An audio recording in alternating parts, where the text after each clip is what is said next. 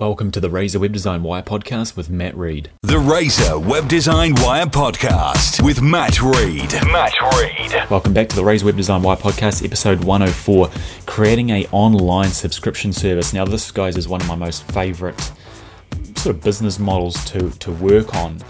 And it basically revolves around creating for you a recurring income using your expertise and creating quality content around your expertise you know, most people don't bother or don't have the time, or, or in this case, the understanding on how to create an online subscription service. And the fact that you're listening to this episode is fantastic. You've already made the first step.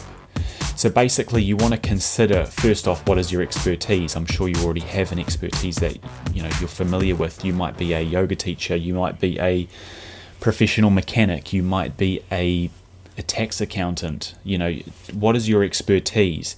Because I'll tell you what, pretty much every expertise is valuable and can be sold to people online. Now, there's various factors. There's three or four key factors you want to sort of consider when setting up an online subscription service. And the first one is really what is your expertise and what is the content you're going to offer people? Are you going to offer them videos?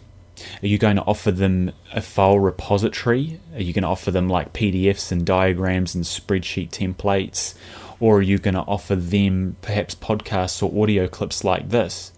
Most people usually like videos because they're fully interactive, they're visual and audible as well.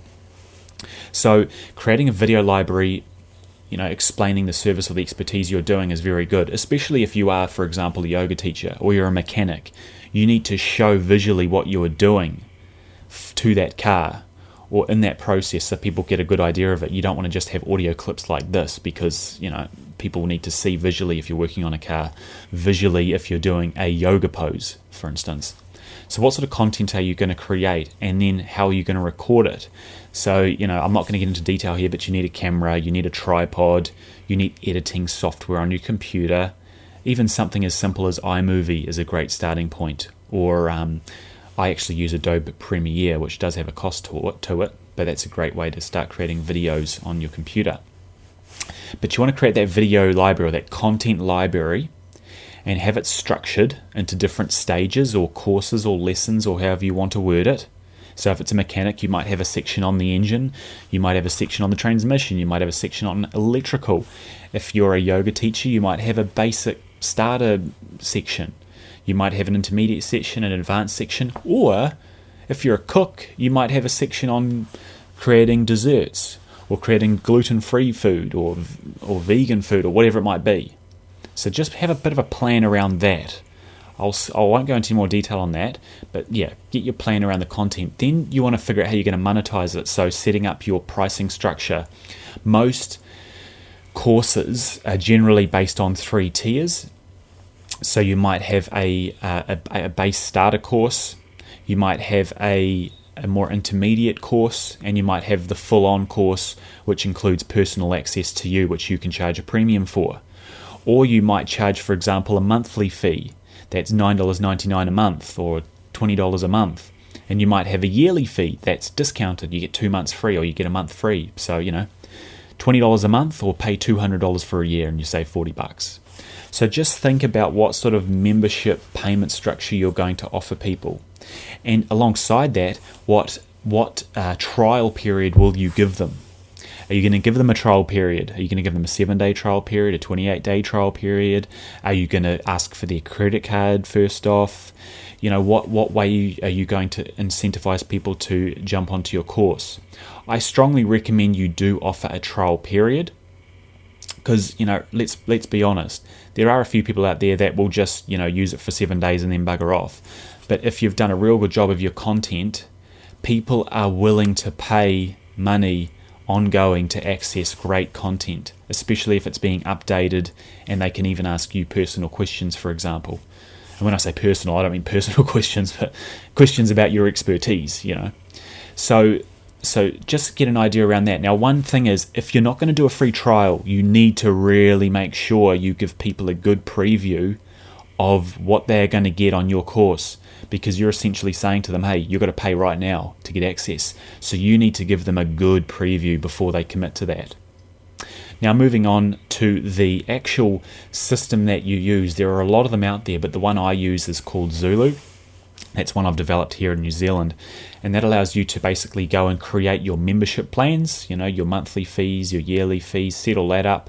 Then it allows you to create like a mini website with your video content or your file repository or whatever you like on there.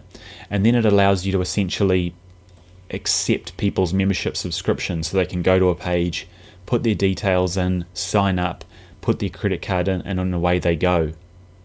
So, the whole thing about an online subscription system is it needs to really show people what they're getting and it needs to be easy for people to get on board. You just want their name, email, and maybe a password and maybe a phone number, and that's it. Bang, let them in straight away. Don't ask for their whole life story. Don't ask for their, you know, their postal address and their shipping address and their billing address and all that. Just keep it basic. You want people to get in to the program easily rather than scaring them off with a massive application form.